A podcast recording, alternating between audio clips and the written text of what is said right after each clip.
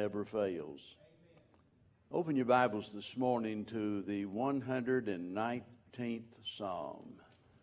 Psalms 119.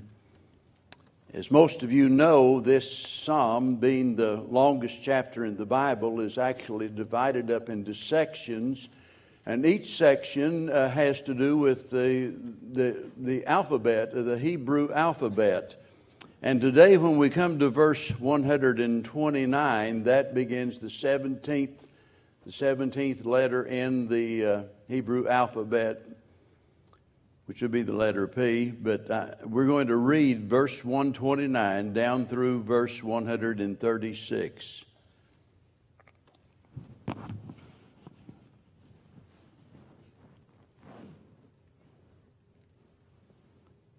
Thy testimonies are wonderful. Therefore doth my soul keep them. The entrance of thy words giveth light, and it maketh or giveth understanding unto the simple. I opened my mouth and panted, for I long for thy commandments. Look thou upon me, and be merciful unto me, as thou usest to do unto those that love thy name. Order my steps in thy word, and let not iniquity have dominion over me. Deliver me from the oppression of man, so will I keep thy precepts. Make thy face to shine upon thy servant, and teach me thy statutes. Rivers of water run down mine eyes, because they keep not thy law. This is the longest chapter in the Bible, and from the beginning to the end, it is all about the Word of God. And it's so wonderful that sometimes I feel like that I could spend the rest of my life, whatever years I have left, preaching from this every week and, uh, and still not exhaust everything that's found there. Uh, it's just, to me, wonderful beyond words. I, I, I can't even begin to describe it because it is all about God's Word, and I don't know of anything in all the world greater than the Word of God. I don't know how any Christian could not be thrilled by it. I think the problem is sometimes with the Psalms that we, we as Christians all love to read the Psalms, don't we? I mean, well, we can camp out in one of the Psalms and just read through it, maybe time after time, and it is just so inspirational. Amen. But one of the one of the faults that we have sometimes is be being so taken with the inspirational aspect of it that we miss the message and we miss the benefits of it because we don't dig down and get those golden nuggets of truth and God's Word's not meant for our entertainment. Certainly, it's good to read the Word of God. You're not always studying God's Word. Sometimes you're just simply reading it, and that's fine. Reading the Bible is important, but so is Bible study, and we should never neglect one or the other. As I said, we need to dig down deep into God's Word, get every nugget of truth, and so with that in mind, I want us to examine verse 133 this morning. And I'll tell you, I, the more I've thought about this verse all week long, the more I, I, I felt that, I, Lord, if you'll let me, I want to wait a week or two because my mind is so full of things related to this that I it, that would be impossible for me to even begin to say everything that's on my mind this morning. So I promise you, I'm going to try to keep it as brief as possible and not just chase rabbits down a trail somewhere that'll lead you off of the main thought. But I'm saying all of that for a reason.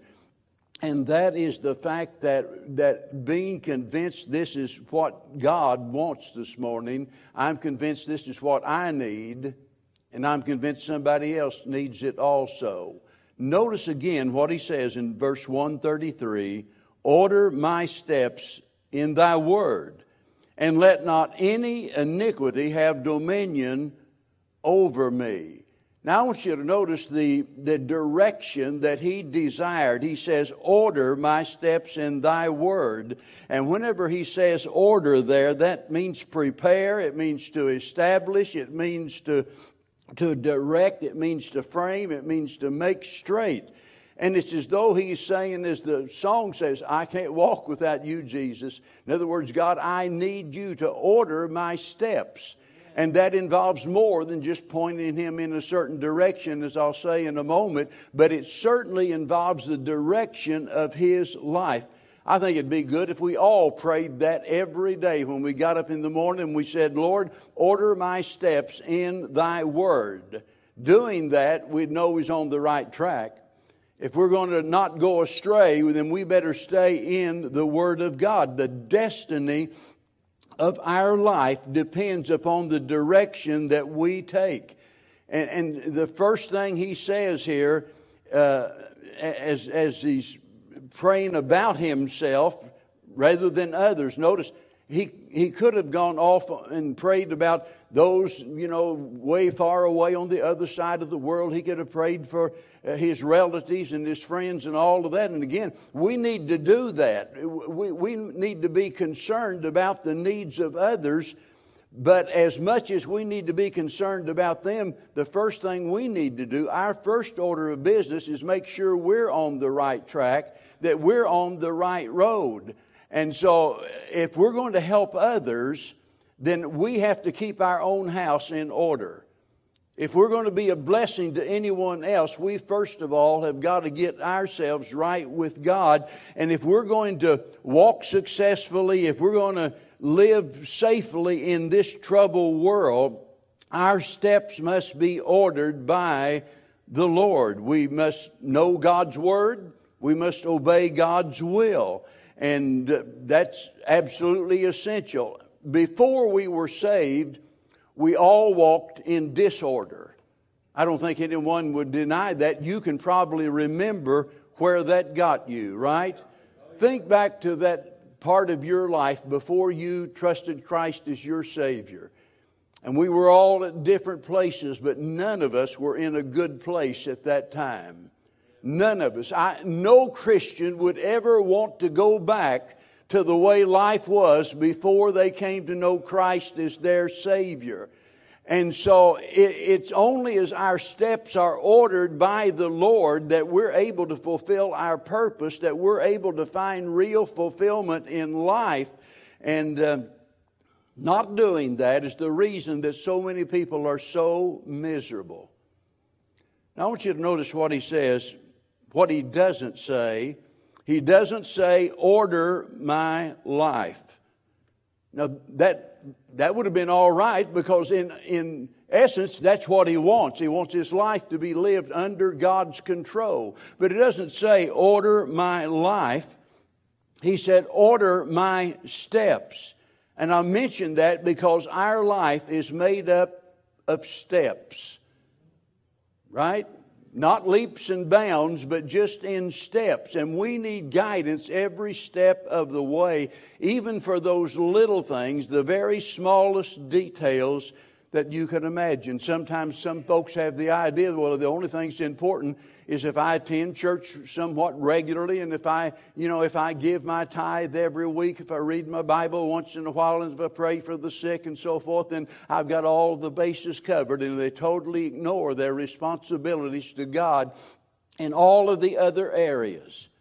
Boy, we can think of a lot of things, you know, that are, are common sins in the world that we live in today that people just ignore what God teaches about those issues and, and have the mindset that as long as we cover our bases on these things that we think at least are fundamental, that we're okay.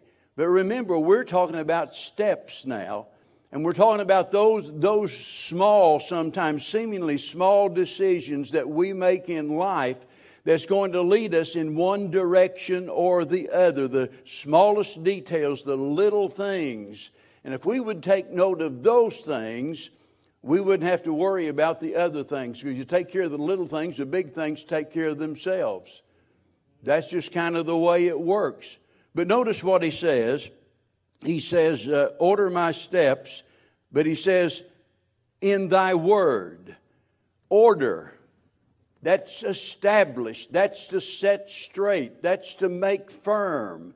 And that's what we need. Our God is a God of order.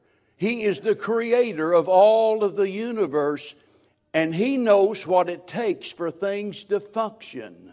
Amen. Can you imagine if God had just thrown all of those worlds out there in space? Just tossed them out at random. They would all be colliding and uh, all eventually destroying themselves. But God set all of them in an orbit. He is a God of order, and we see that everywhere. Our, our, our clock, watch, our calendars are all dependable because we know that there is harmony in the universe. You know, we know what time the sun's coming up in the morning. We can even, we can even decide what direction is true north, and we can decide which direction we ought to go to get where we want to be. All based on God's creation. And the only part of creation that is out of order is the natural man, the man that is out of the will of God. You look at the beast of the field, you see the, the poison in the serpent and the fury in the beast, and you see all of creation and all of those things are living according to the instinct, as it were, that God has put within them, and they act in a certain God ordained way. That is the way that it is. They're not able to reason as you and I do as human beings.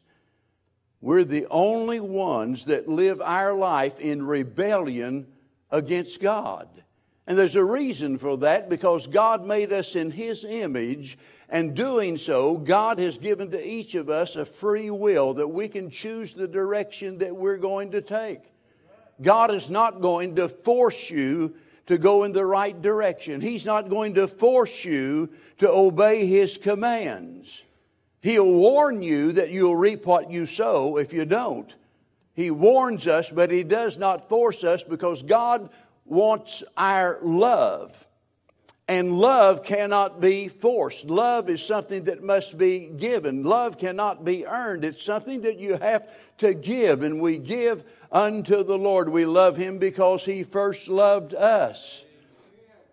So man is selfish and man is stubborn, and it's not until man finally submits himself to God that he is truly safe in every sense of the word. And otherwise, he's just on a course of self destruction.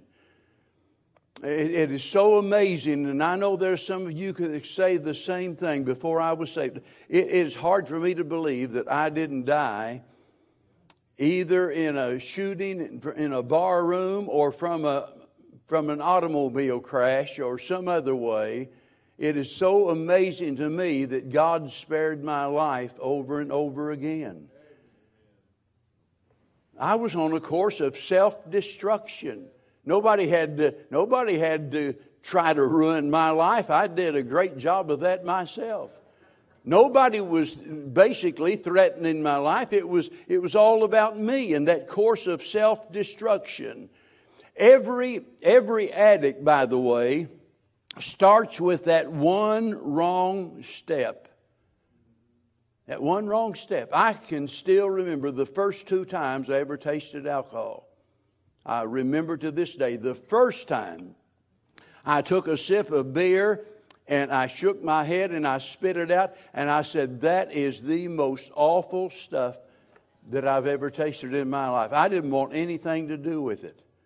But when I was about 13 or 14, I had a, a buddy that lived in the neighborhood, and his brother was a little older than, uh, than we were, and he, he got a car. It was, I, I don't know, about a 1940 Chevy. I do remember that and had the little hump back there on the on the very back. But uh, but I remember that beginning there, and it's where it all began for me. I had no intentions of ever becoming a, a drunk, never.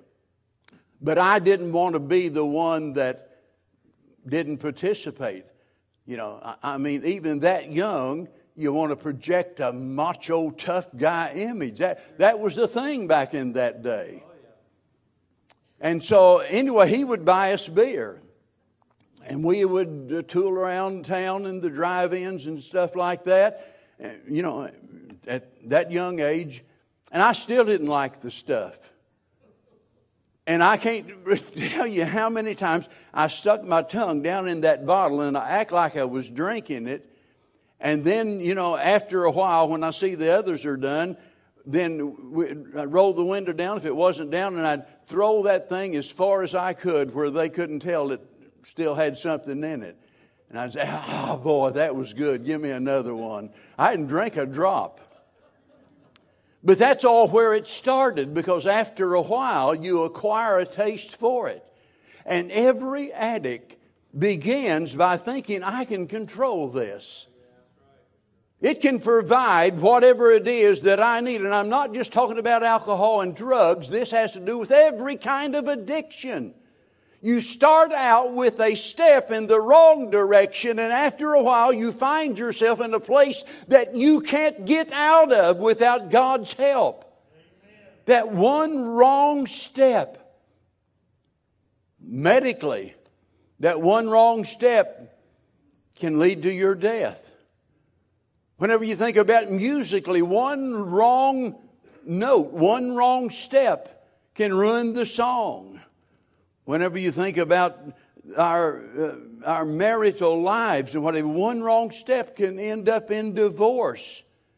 And morally, it ends up in debauchery. What a sad thing to see someone that seems to have it all together and has every opportunity and advantage, and suddenly they take that one wrong step now they're headed in the wrong direction and they have no power within themselves to change their direction and to get off of that course of destruction. So that's why that the psalmist is here praying to the Lord, order my steps. But notice he says, in thy word. It's interesting that he does not say by thy word nor does he say according to thy word, although, you know, those things would have been included in it. But he uses the word in. Order my steps in thy word. And that tells us more than, than the phrase according to. That tells us that the word is the path. This is the path. Walk ye in it. And if we're going to if we're going to live for the Lord, we've got to walk in the word. We can't walk according to our wishes.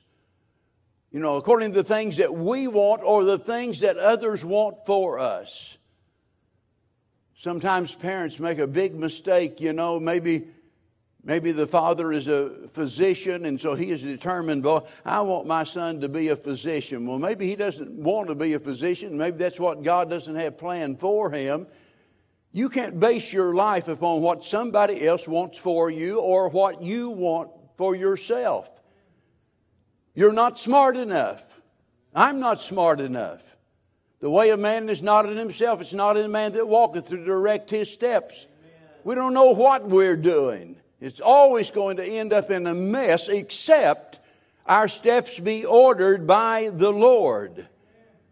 And notice he could have prayed for a lot of things here, but he's praying in regards to his spiritual needs. He, he's not talking about his health and his wealth and his fame or anything else. He's talking about his spiritual needs because, there again, when the spiritual needs are met, everything else, some way or another, is going to fall in line. So, this tells us a lot about this man. This is the prayer uh, of, of, a righteous man, the prayer of a godly man, a prayer of somebody that loves the Lord. It's not the prayer of an unsaved person. Only a real true believer would pray like this. You're not going to find unsaved people out here saying, Oh, dear Lord, please help me. Order my steps in thy word. I want to walk in the path of your word, in the light of your word every day. No, that's not the way they pray. It's not in their nature. So that's the direction that he wants to go. But I want you to notice the director upon whom he is depending. And we see that in the word thy. That talks about God, right? He's addressing God. He's addressing the one who addresses us. Uh, he addresses us through His Word, and that's why I often say that whenever you hear the Word of God, when you read the Word of God, you are basically hearing the voice of God. It's as though God is speaking to you. And the psalmist knew here that he needed more than just a guide. He needed more than somebody just point him in the right direction. Now, that's the right direction right there. You go that way, and you're going to be all right. You'll end up at the proper destiny. What he needed was a great God to help him get there.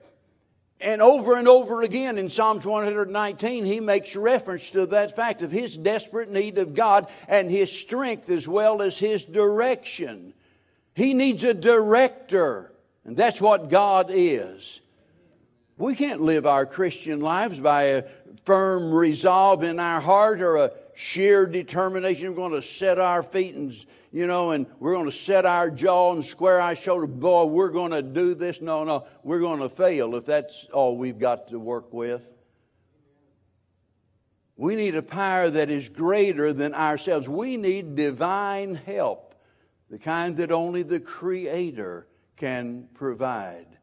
I love what Charles Spurgeon said so many years ago. He said, A holy life is no work of chance, it is a masterpiece of order. Amen. Amen. It's a masterpiece of order. It's only as you and I are enabled by the Spirit of God that we can do the will of God. You see, because everything the Word of God requires from us, the Spirit of God provides for us. And that's why Paul said, Be ye what? Filled with the Spirit. Now, notice the danger that he discerned. He doesn't just stop there by praying, Lord, order my steps in thy word, but he goes on beyond that. And he says, And I'm not through praying yet, and I got something else to say, Lord, and let not any iniquity have dominion over me. You see, the danger that he discerned here is iniquity. By the way, that is a threat to every single one of us because sin will literally destroy you. We need to pray like this, folks, because we are always living on the very edge and liable to fall. You might love God with all of your heart. I hope you do. You might be ever so knowledgeable of the Word of God, and I hope you are. You might be serving God the very best you can. That's all wonderful. But there's never a moment of your life on this earth where you're not living on the edge and liable to fall. Now remember, we're talking about steps, and one step can take us over the edge. In other words, one misstep can result in our ruin. And that's why we need to take great care to do, as Solomon said, to ponder, ponder the path of our feet. That is, look where you're walking, ponder, think about, think about where you're going. Ponder the path of thy feet. One misstep can ruin us if we put each step down in the center of God's will, we know we're on a firm foundation. We know we're on solid ground. We know that we are in a safe place. Otherwise, we're in great danger. I read an interesting article, in fact, a couple of them this last week, and I really wanted to inject all of this and, uh, and just to show you the danger that we're living in. You know, when we think about about war, we think about okay, the war is over, the peace treaty has been signed, boy, we can get back to normal. Not those people in Cambodia, uh, Cam- Cambodia and other places in the world where they are still looking for landmines. They suspect that there are still over 2 million landmines in Cambodia. And, and other places. That's just one, that's just one country, one place. And every year there are literally thousands of people that are killed because of those things. There are people, ministries as it were, devoted to looking for landmines. Uh, uh, I wonder how many applicants they get a year. Who wants to, you know, what are you going to do with your life? Oh, I'm, uh, I, they hired me to look for landmines. I'm a tough Texan. I'll go out there, I'll find them. Yeah.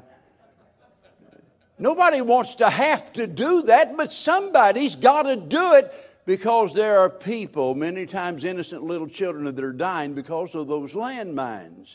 And we need to understand that as long as we're in this world, regardless of how much we love God, if we're not careful to walk in the Word, we're going to step on a landmine of some kind or another. So he realized there's danger here, and the danger is iniquity. Now, notice the deliverance that he desired. What his prayer is, he prays to be delivered. I love this. He says, from any iniquity. You know, it's clear that he wanted to be uh, safe from every and any sin. He didn't want to hang on to some pet sin. And by the way, everybody, you know, has that pet sin that you know, it, it is an area of our life where there's a greater propensity to fail. I mean, if you don't believe that, read Hebrews chapter 1, where it's talking about laying aside the weight and the sin that so, does so easily beset us. There is that sin, whatever it is, it's different for everybody, but that sin that could easily beset you. And a lot of times we're pretty satisfied, you know, as long as we quit drinking and as we quit, quit the drugs and quit running around and we quit all of that. But then we want to hang on to these pet sins. Even though we know in our heart that this is something that conflicts with the Word of God, something that doesn't please God, but we are determined that we're going to hang on to it. Not this guy. He said, I want you to deliver me from any iniquity. It's like he's saying, I do not want to cling to the very thing that is destroying me. I want to be free from all sin. That, that's the attitude that all of us need. He's aware of the danger and, uh, that of becoming a slave to any sin. And as you look through the Bible and you think about all of those great saints of old, even the heroes of the faith like Abraham and so on and so forth, all of those people, in every instance, we find that they failed at some point in their life. And that's what the psalmist is trying to avoid. The only way for us to walk safely is what? is to walk in God's Word. Let that be the path that we take in regards to everything. You see, that not only protects us from danger, it provides for us great delight. I, have often said, you know, even if there wasn't a heaven, the Christian life is still the most wonderful life on earth. It really is to think about the delight, all of the blessings that God gives us. And every day, not only do I thank God for life, but I thank God for the blessings of life, the privilege of being able to live in this sinful, troubled world and enjoy the blessings that God has placed upon us. But if we do not walk in the Word, we're going to miss the blessings that God has for us. The story of Israel is a great example of this, and you'll remember, of course, God promised them the promised land. It's a land flowing with milk and honey, a land of abundance. I mean, boy, there you'll find everything your heart could desire. That's what God wanted from His people. Canaan, a land flowing with milk and honey. And God saying, I'll provide everything you need and more, but you know the sad story how that for so many of them they died in the wilderness. All because of their rebellion. God gave them every opportunity.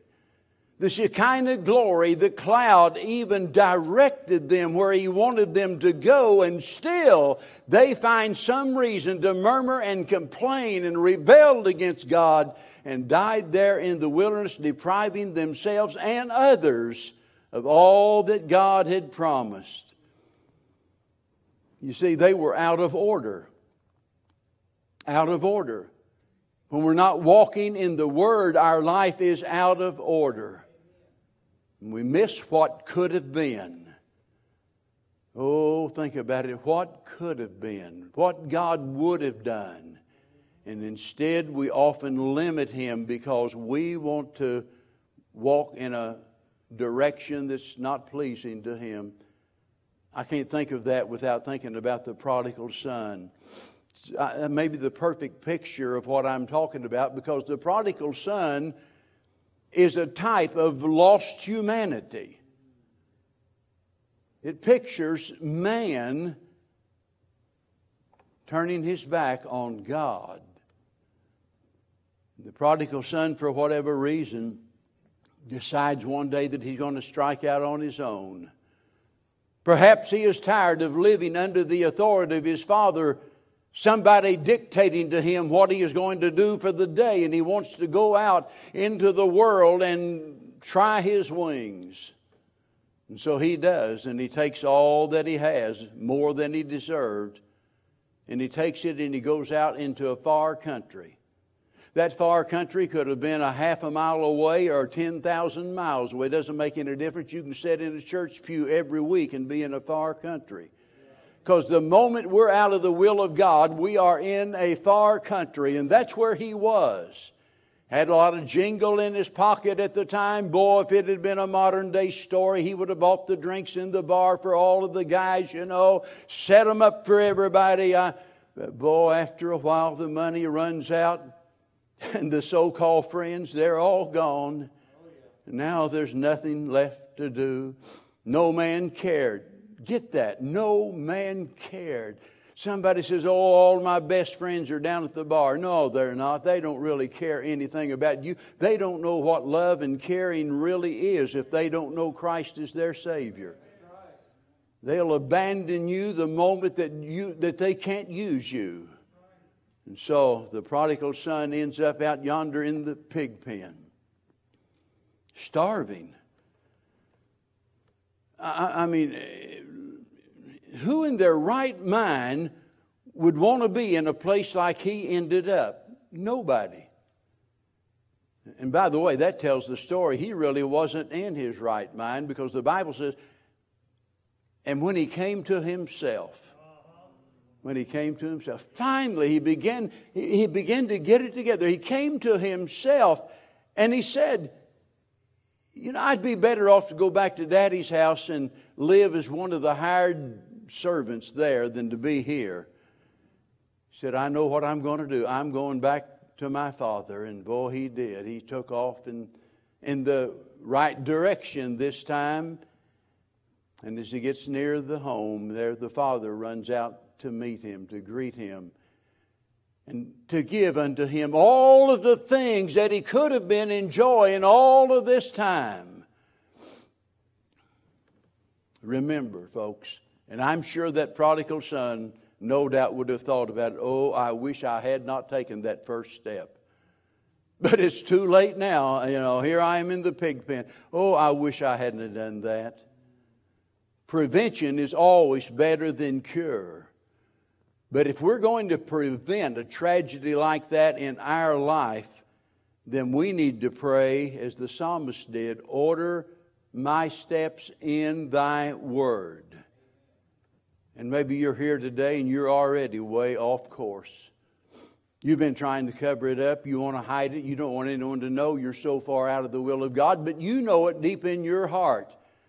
And the only way to get on the right path again is for you to admit that you're on the wrong path.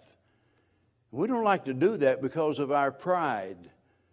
To just come out and confess our sins and the you know, the humility that it takes to do something like that, but we'll never get on the right path until we are we humble ourselves and admit I'm on the wrong path.